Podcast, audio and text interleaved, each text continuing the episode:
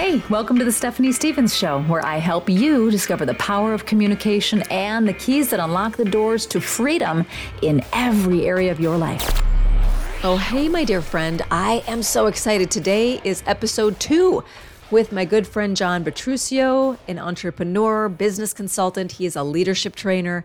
He's got more than 30 years of leadership experience in business and production management. He absolutely loves what he does. You're going to hear that in our conversations together. If, by the way, you have missed episode one with John, eight toxic behaviors that destroy leaders, you got to go back and listen to that, okay?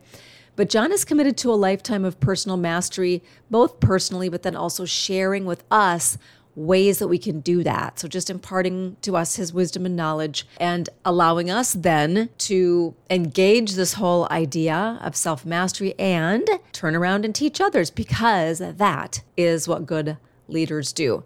John also provides a comprehensive leadership development training program that fosters an environment of personal growth where really bold, ethical leaders emerge and are encouraged to step up with confidence and purpose and passion. And one of the important things to know about John is that his clients have experienced a ton of increase in revenue and in profit during their time working with him. They've discovered how empowering and really how influential it is when they themselves step into leadership equipped with a connection to their higher wisdom, knowledge, intelligence. People with these skills are, as a byproduct, more patient, more compassionate, and have a better sense of well being. So they clearly understand the importance of core values and how it impacts their organization. And by the way, if you show up as a leader like that, baby, you can get just about anybody to really buy in because they'll be able to trust you. As long as you maintain your integrity and trustworthiness, then people will feel comfortable coming on board, catching your mission and vision, and joining you in it. And isn't that the point? So, onward now. Here we go with our second episode with John Petruccio. All right, John Petruccio, welcome back to the podcast. Thank you so much for taking some time with us again today. We had so much fun last time talking about the eight toxic behaviors of a leader and so much more. And by the way, dear friend, if you missed that episode, you have got to go back and catch up. It's a must. If you are in any way, shape, or form a leader, whether it's you're starting a company, you own a company, you are a parent, you are head of a household, you are part of an organization, you are part of a neighborhood, whatever the case may be, in whatever way you influence and lead, you must go back and listen to the first episode conversation with John Petruccio. He is a success coach. He has a website which is currently being rebuilt successparadigminc.com. Uh, so you can find him there. I will link his other information to the Facebook page as well. But John, picking up where we left off last time, you issued a bit of a challenge. Would you refresh myself and my friends uh, regarding that issue that you challenged? And then let's do a debrief on how it went. Well, thank you for having me again, there, Stephanie. It's, it's a pleasure to be here. And uh, so where we left off was uh, the eight behaviors that destroy leaderships, right? And three of them uh, I see the most in the businesses I go to in society. And it was the it was the three C's. It was complaining, criticizing, and condemning. And the challenge is to abstain from complaining, criticizing, or condemning for 90 days. Mm-hmm and that always gets the ire of people and it's fun it's fun for me to uh, to give that exercise because it brings awareness of our surroundings and how we show up every day so i'm curious uh, and not having your audience uh, to talk with us is just to ask how did you do with that exercise to abstain from complaining criticizing and condemning and did you avoid it? Did you just not want to do it? There's no right or wrong with the exercise at all. But if you did try to abstain, what did you feel like? What did it feel like to be in a society that's complaining and criticizing all around us? And all of a sudden, I'm trying not to. And what did that feel like? Yeah.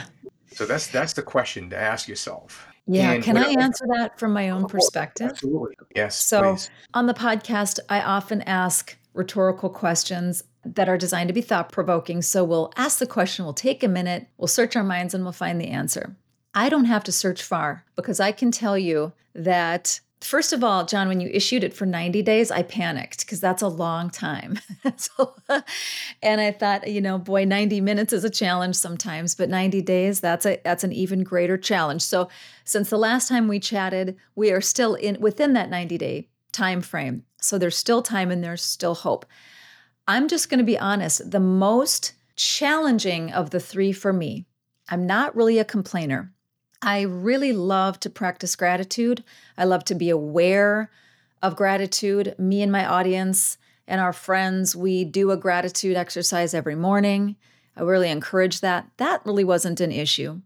Condemning, not so much, um, because I know, and we'll talk about this later, the gravity of judgment and what can happen when we sling judgment out there. So, so I'm a little more mindful of that. So complaining, mm, pretty good there condemning, not as much an issue.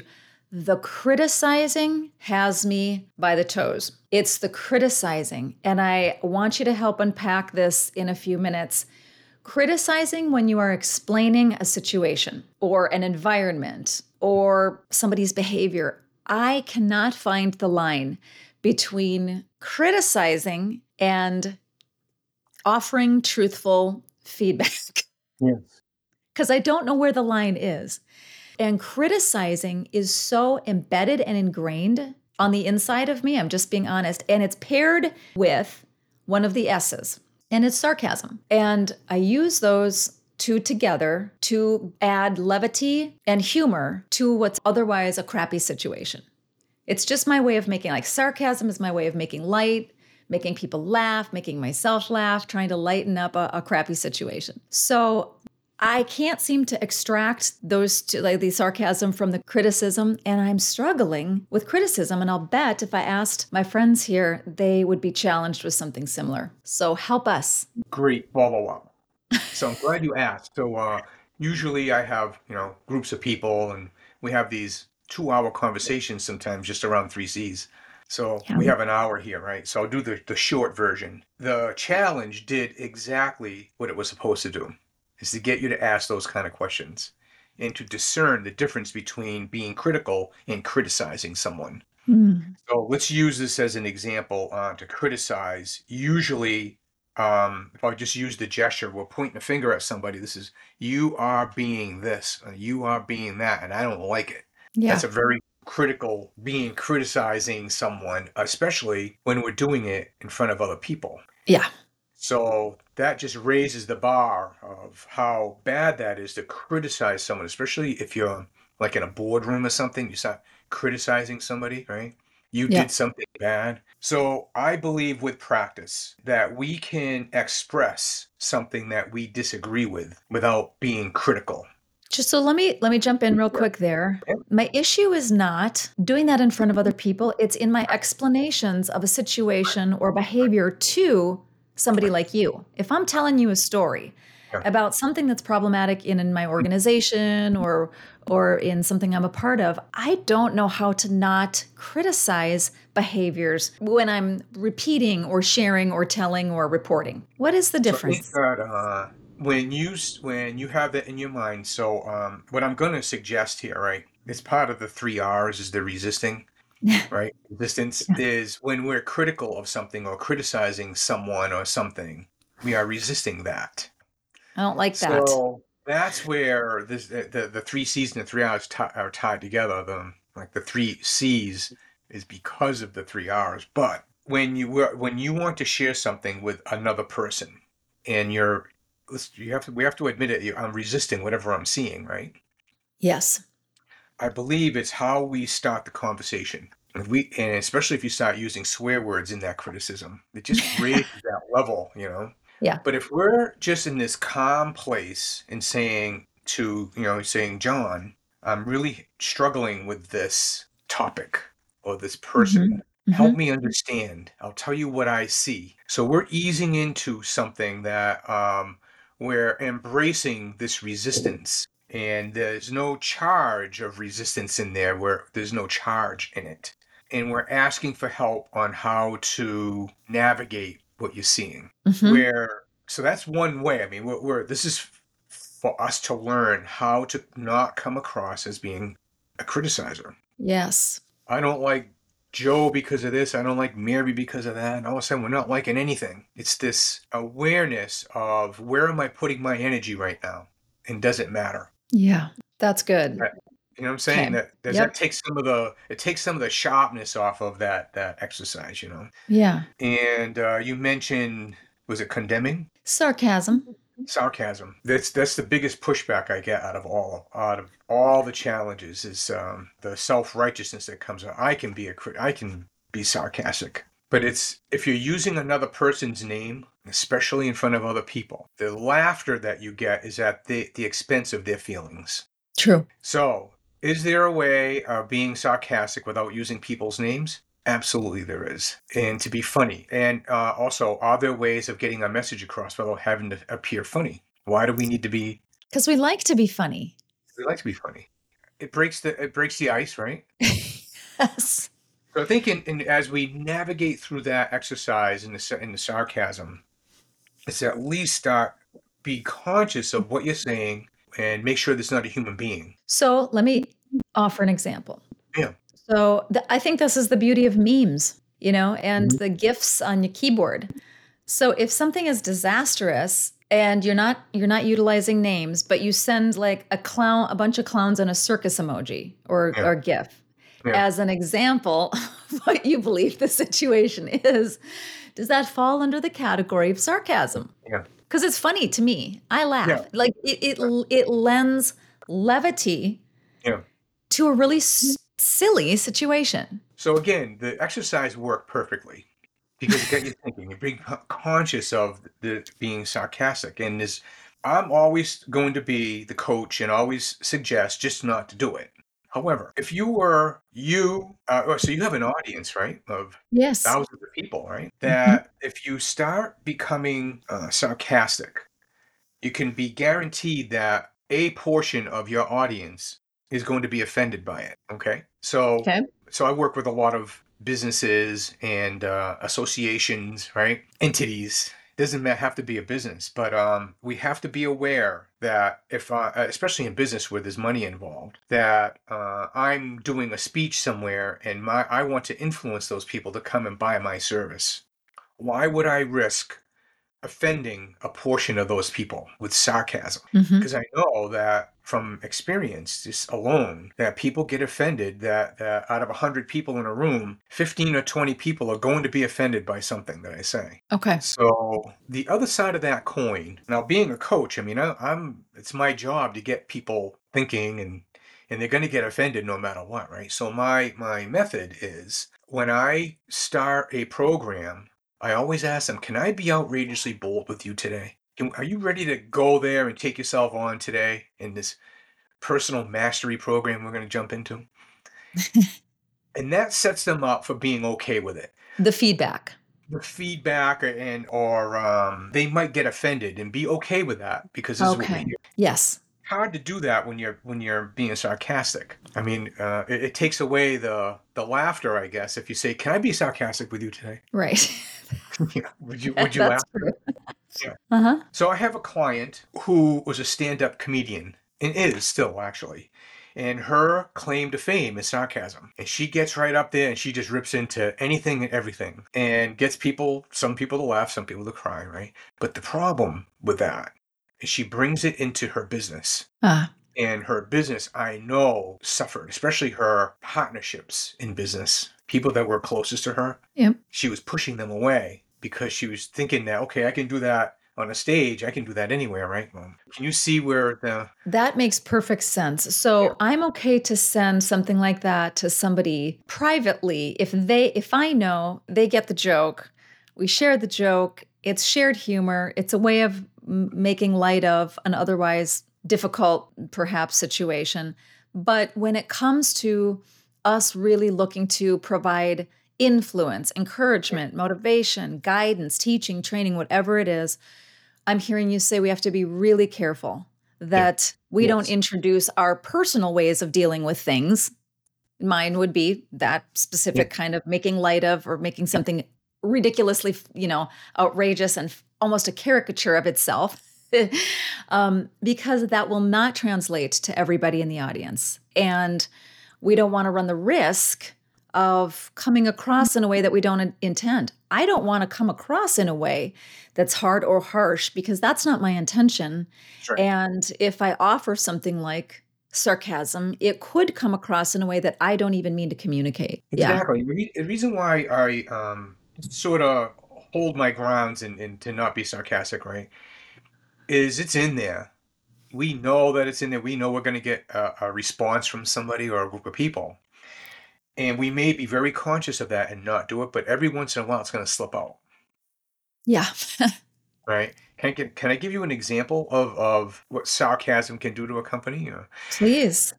So I was working with this plumbing company, and um, they were they were almost out of business when I started working with them, and uh, barely making it, you know. And the owner was extremely sarcastic, and I know that that was not working in his company. I could see it and I gave ex- examples. I asked them all to ad- abstain from being sarcastic with each other. It's dangerous. And none of, they all said, "Oh, don't worry. Oh, we're okay with it. We're all good. We're all good buddies, right?" Well, I had a um, in-office workshop with all of his staff. It was ten workers, plumbers, and there was a guy there, and it was obvious he was having a very, very bad day. His car broke down he was just not having fun and he didn't want to be there. Well, they started making fun of him. And he snapped at him Ooh. and swore at him. This is in a company meeting, you know, there's you know, the office people are there and the kid, one kid was there. And um and I just said to them all, I said, there's what sarcasm does right there. That's the example. And that could hmm. happen to any one of you. Mm. And the problem they were having is they were being that way at their customers' houses. Ooh.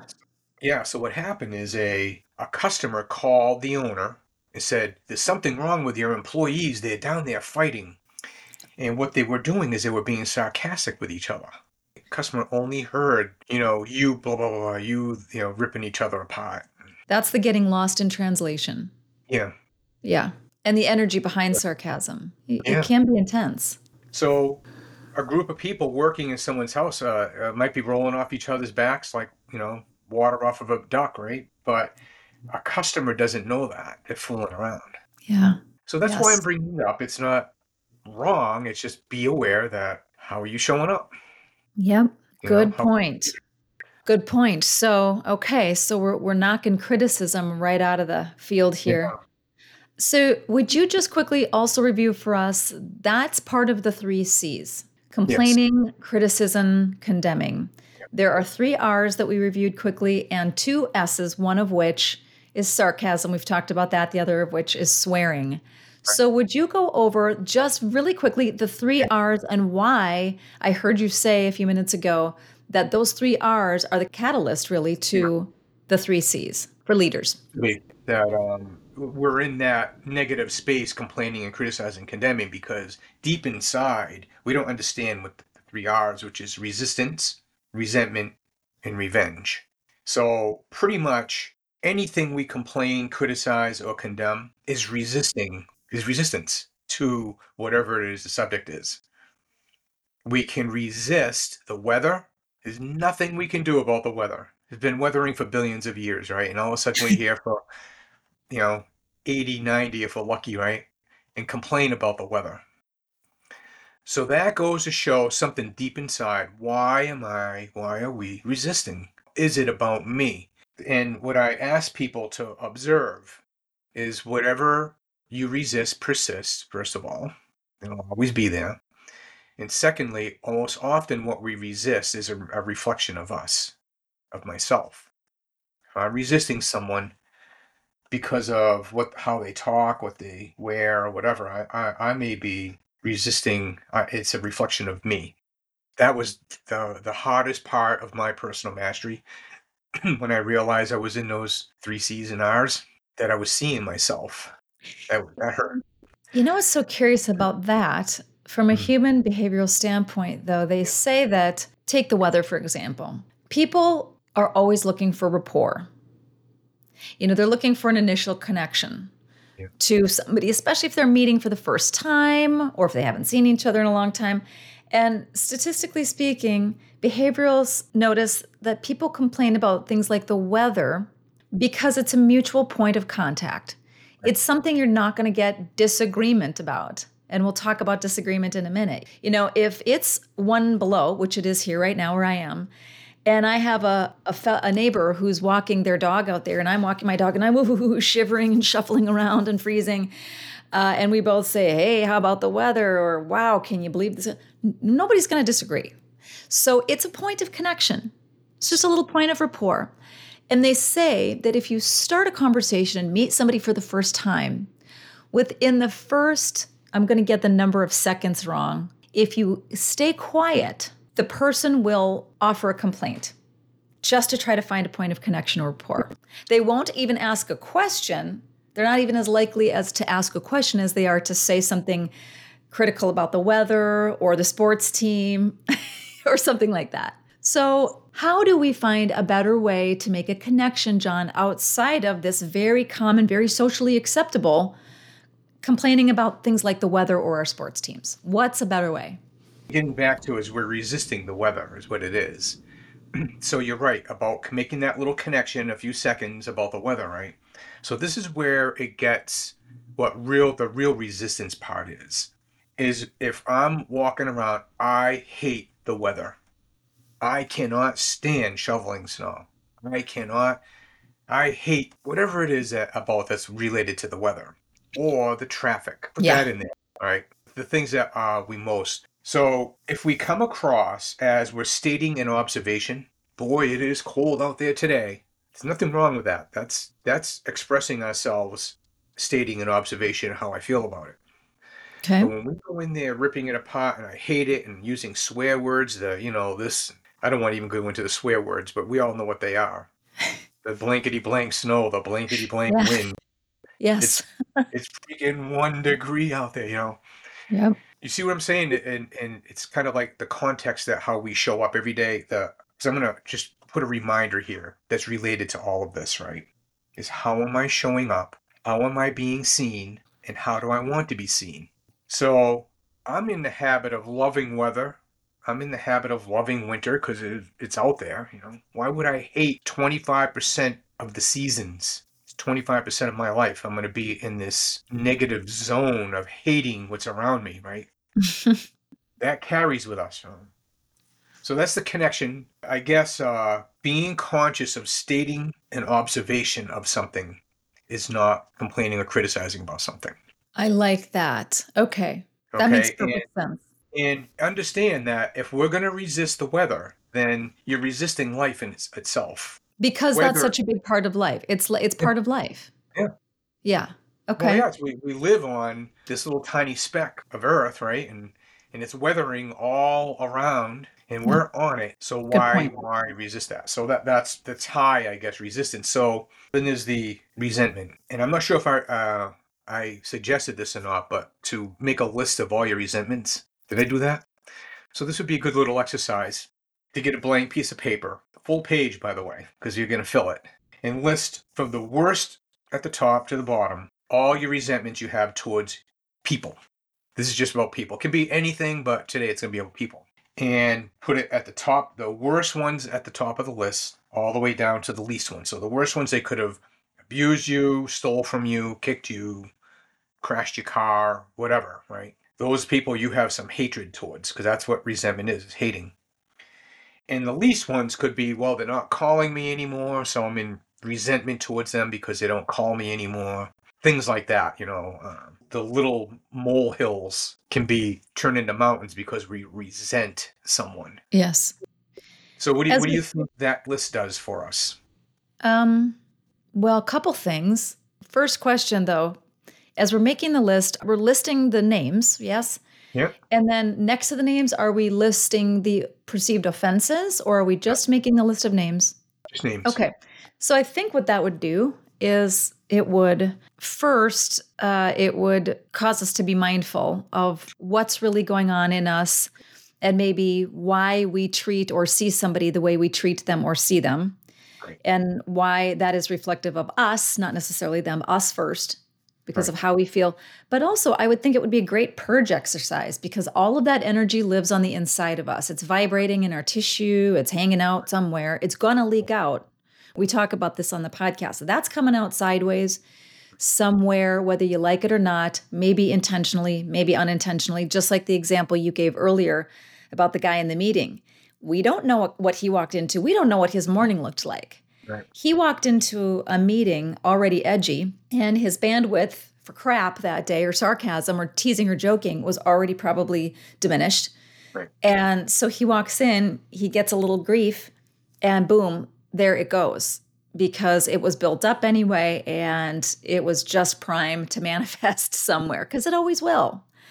So I would think that just creating that list would be a little bit cathartic, just kind of releasing, getting that out of our system and at least for starters down on paper. Exactly. It's exactly what it does. It gets it out of here on paper. We can look at it, and analyze it. And in, in a lot of cases, some people that are on that list, I have already dealt with they're on there.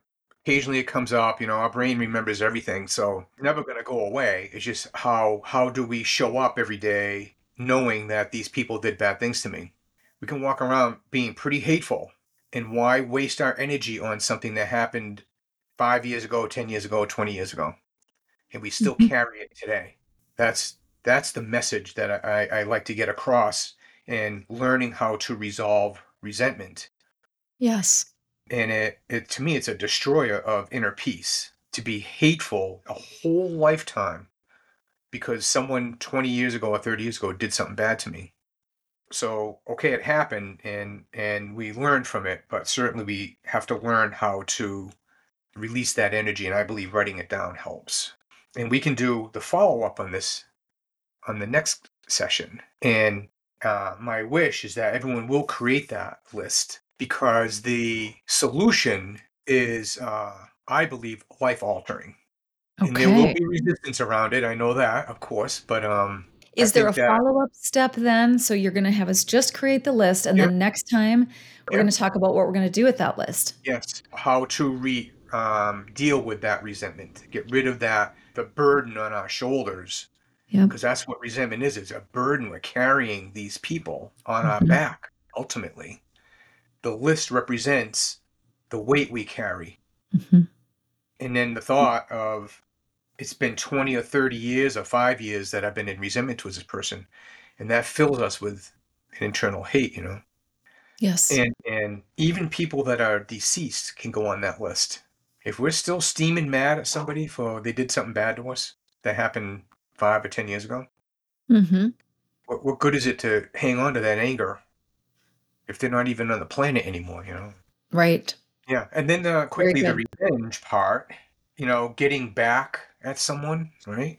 If they did something to you, I'm going to get them back. Well, I think it was the uh, Confucius quote when acting on revenge, dig two graves. Oh, yeah. When you act on revenge, when you act on revenge, dig two graves.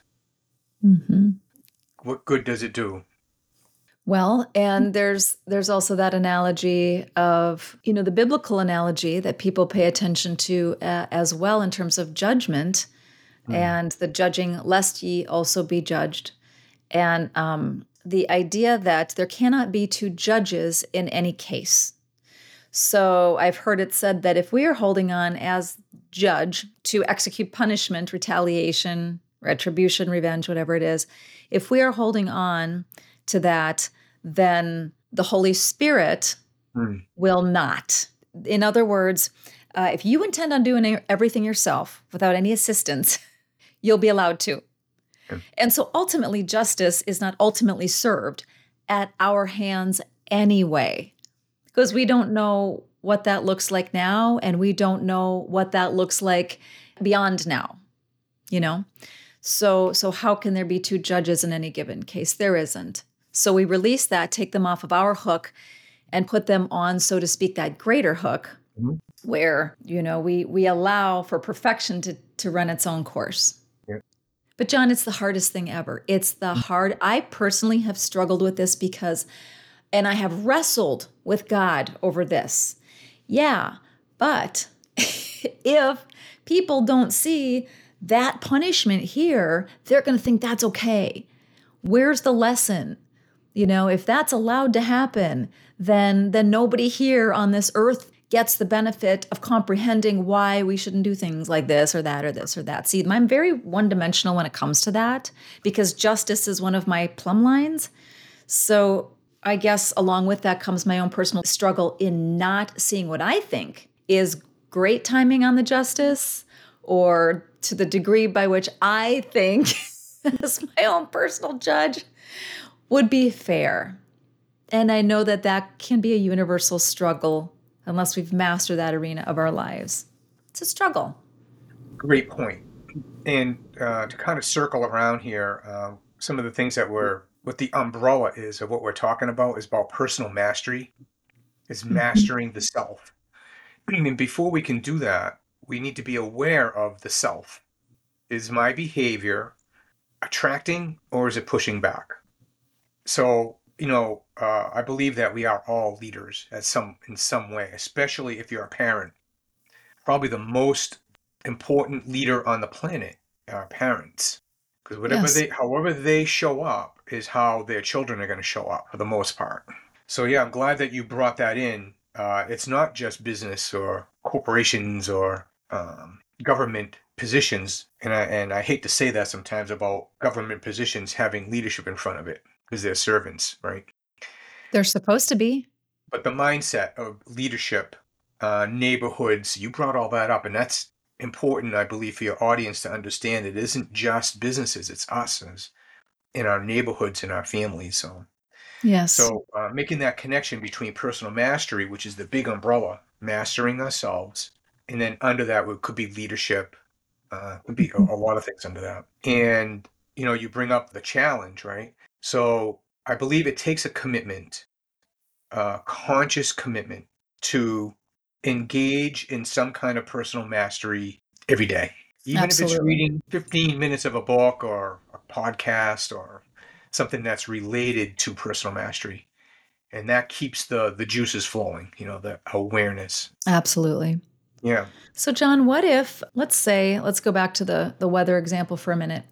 Let's say I'm out on a walk and uh, there we are walking our dogs. It's minus one here. We both know it's cold. We both observe that.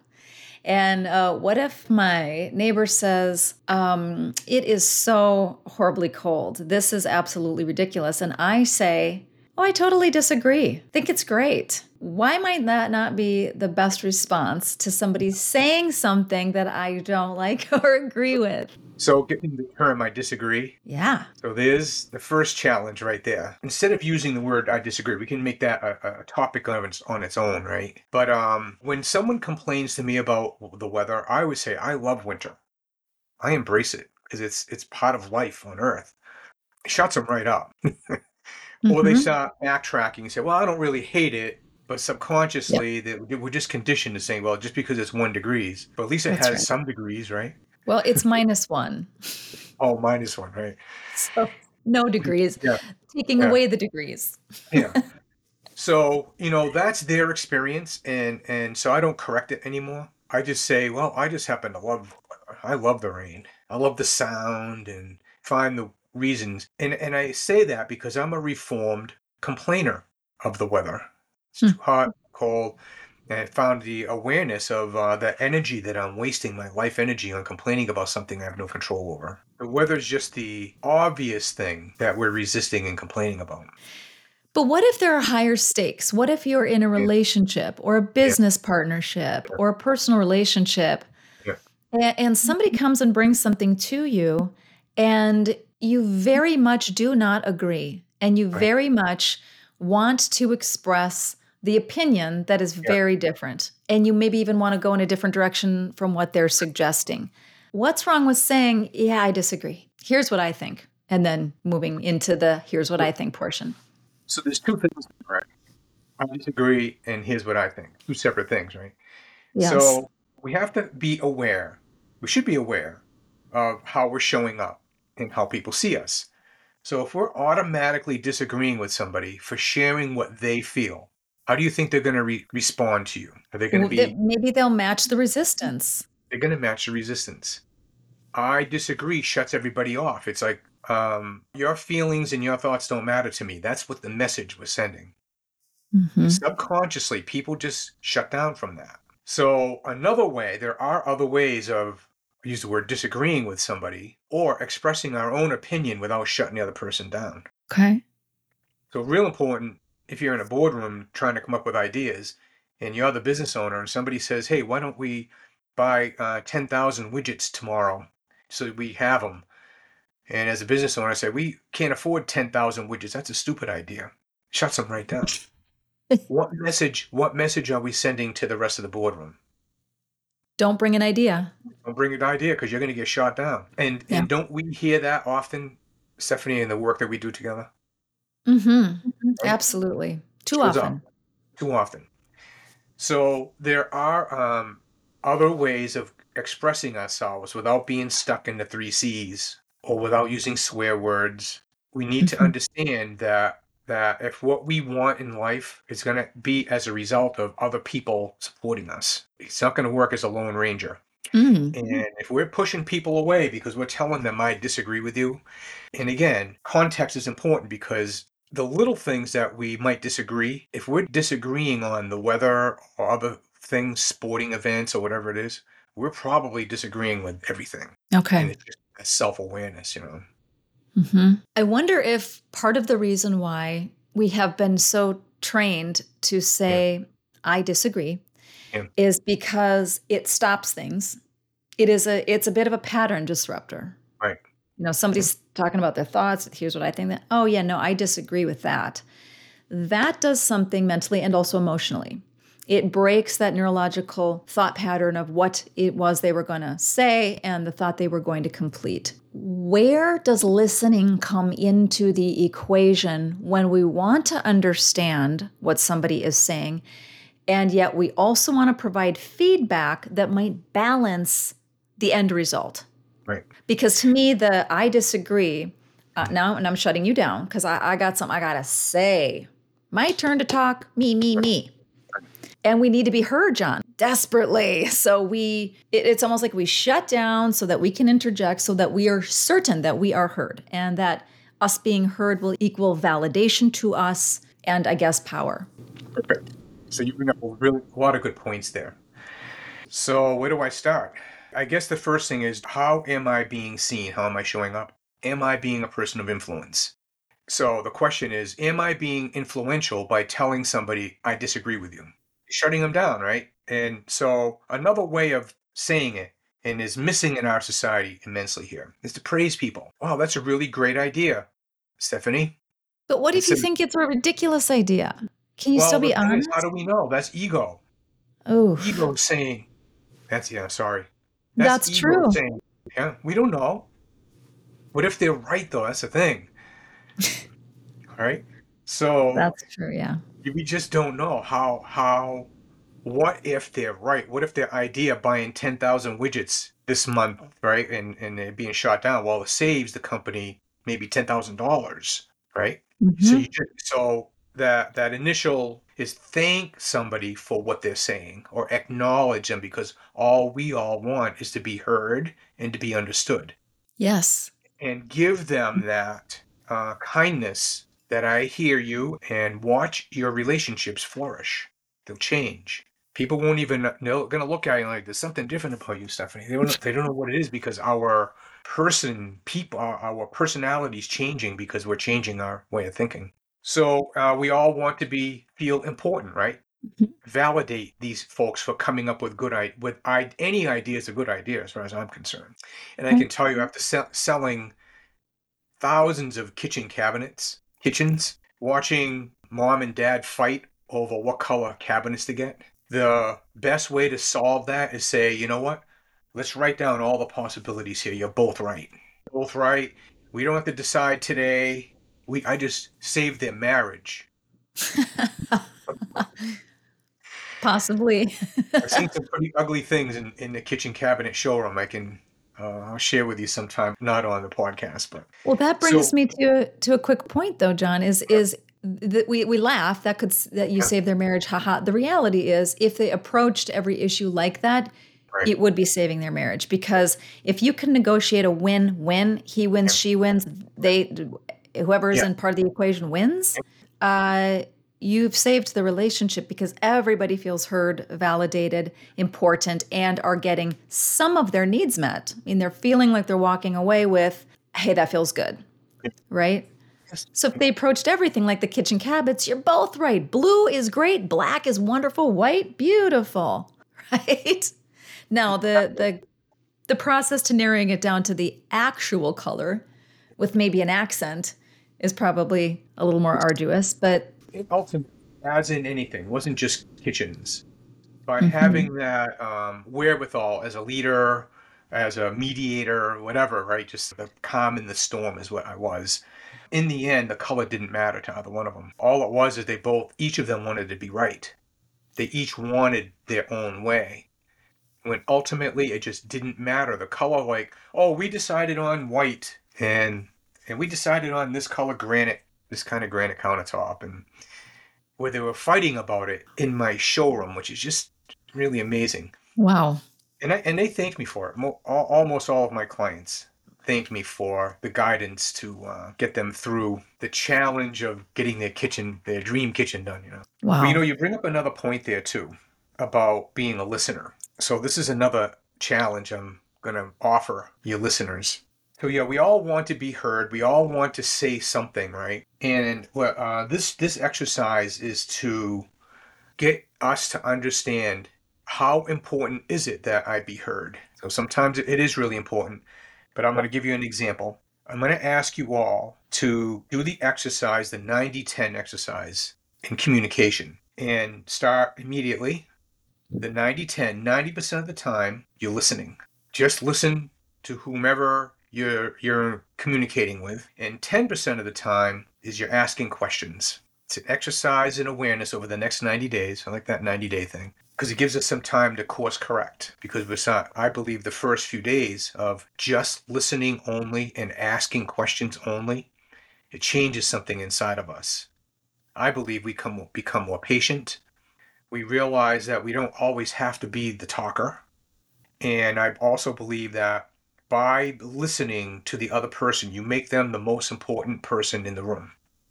From a business standpoint, that's really important.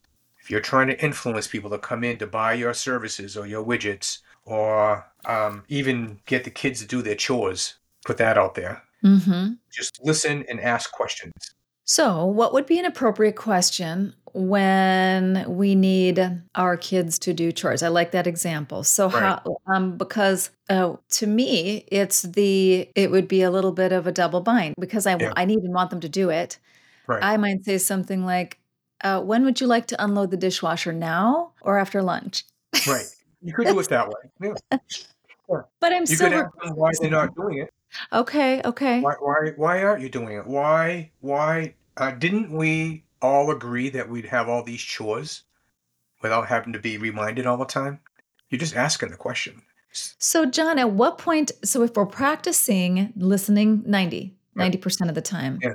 which is going to be a challenge, really listening, yeah. not pretend listening, not level right. two listening, where we're, yep, I'm right. shaking my head, I'm thinking about my to do list today. I mean, literally, like level yeah. one listening, where we're hearing the words, we're absorbing, we're processing those words without formulating a response in our heads at the same time they're talking. So, level one listening 90% of the time.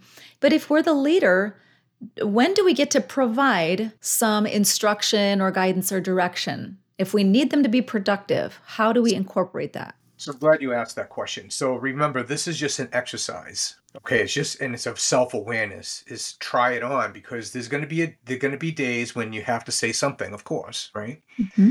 However, know that this is an opportunity in this moment that I need to be the listener. So all we're doing is creating a new habit of being a better listener. It's no right or wrong, good or bad. It's not telling that we're gonna can't say anything. Mm-hmm just an exercise of being a better listener. And the asking questions um, is very influential because we can say something to somebody without accusing them of doing something wrong. When you're asking a question, how come you didn't do your chores? How come you didn't empty the dishwasher? All you're doing is asking, right? As opposed to you didn't do the the dishwasher and you're going to bed without dinner. Mm-hmm.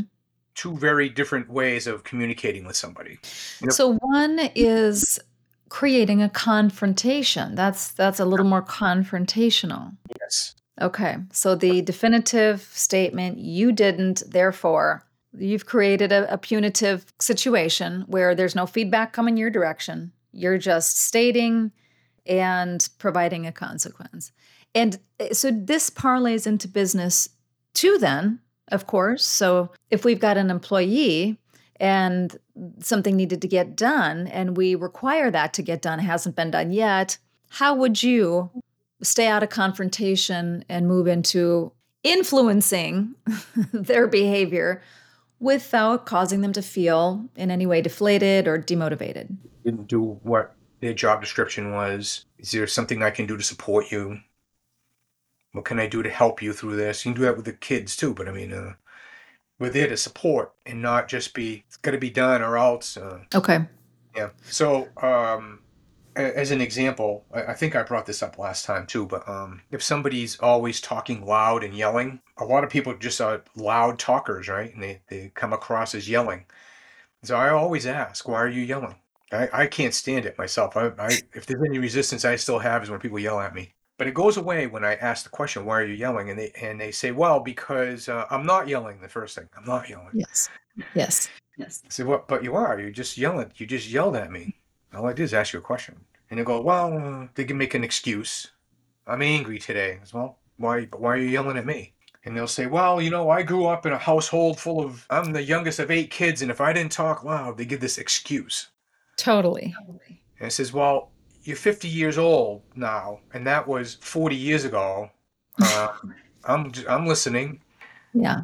So what we're doing is this, this dialogue and and this uh, self awareness. And you know, Stephanie, the other side of the coin, right? Sometimes it's not worth going there with anybody. Mhm. It's just tools that we now have that most likely will work most times.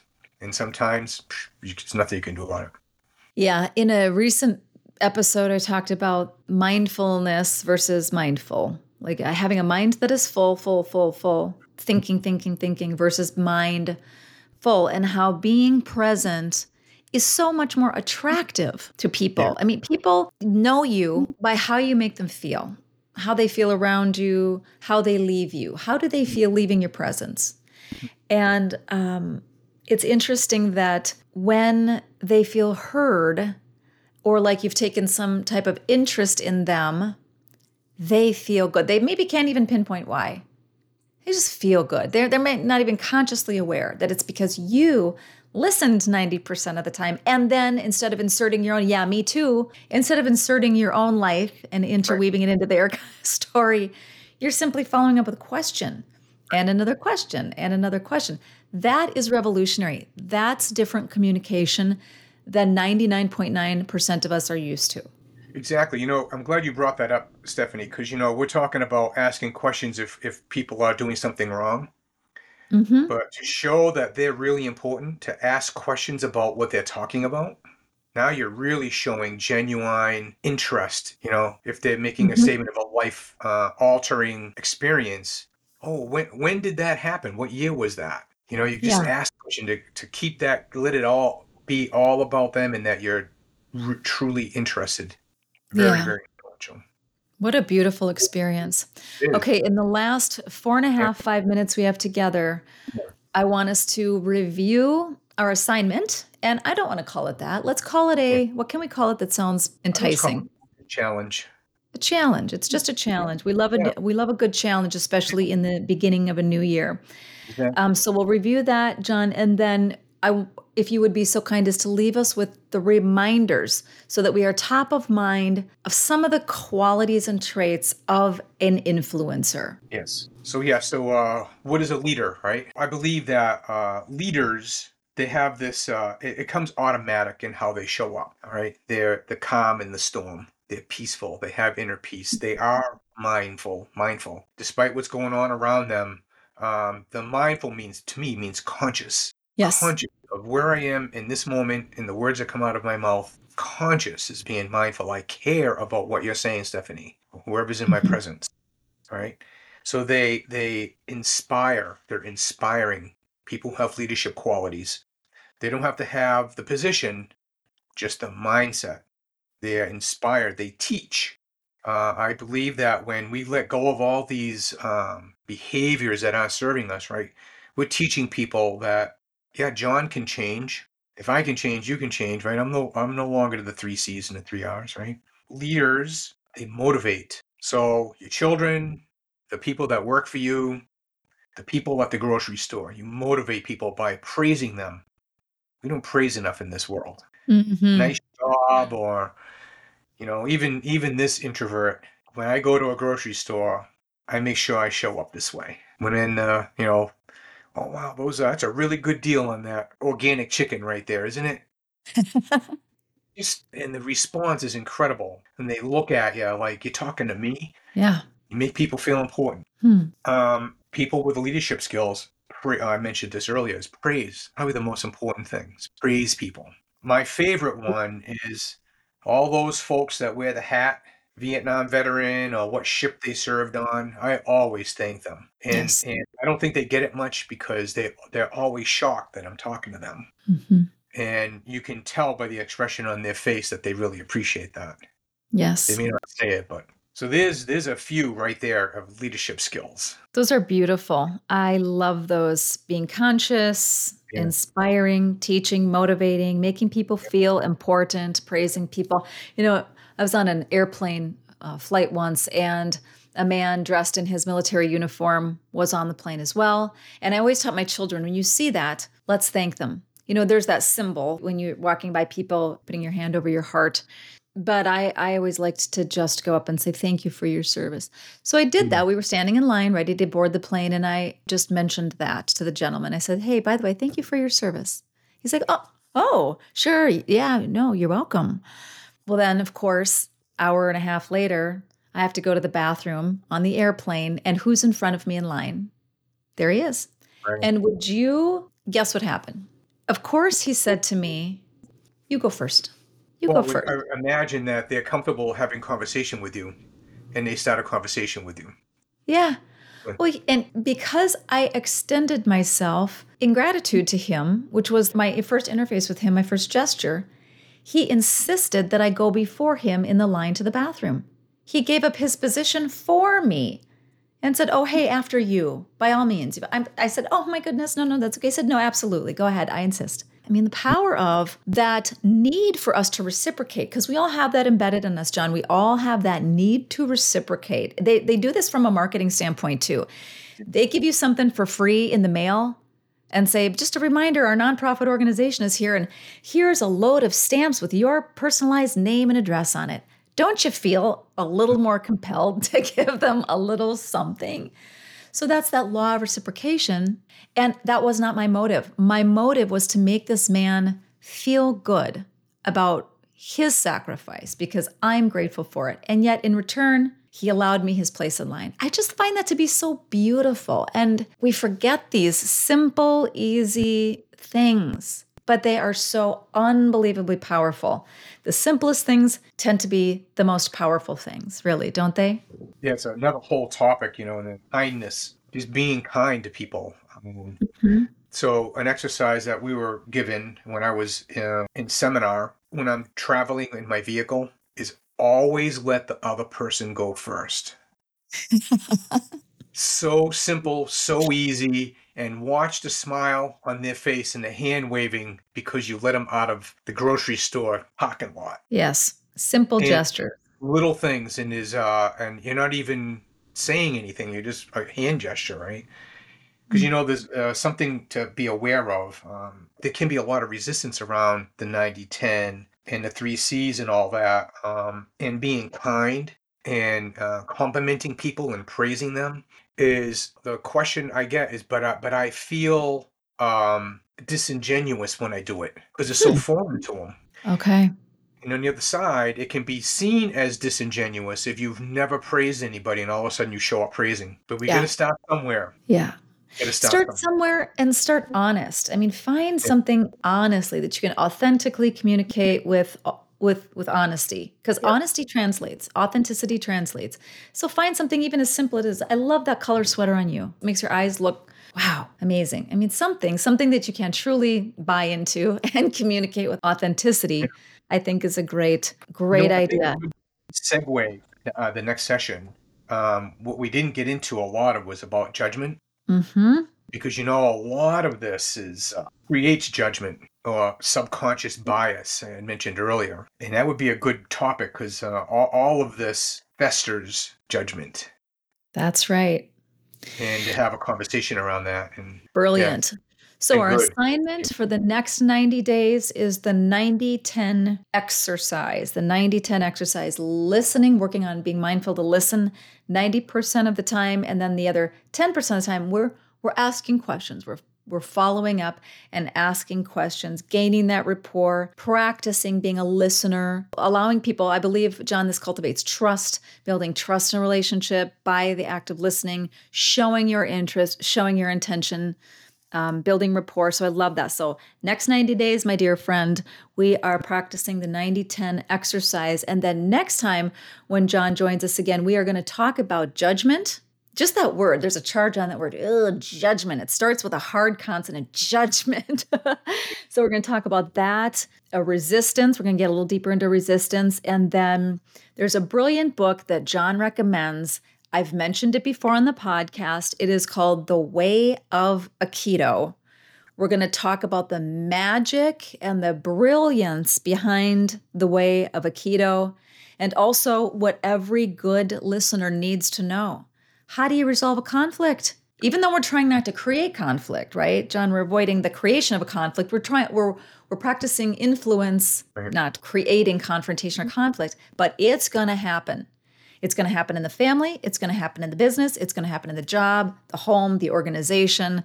It's going to happen how will we as leaders or influencers deal with and resolve conflict? So that is coming up next time. How's that for a tease? John, thank you as always so much for your time today. It's been life changing for me. I learn every time we talk.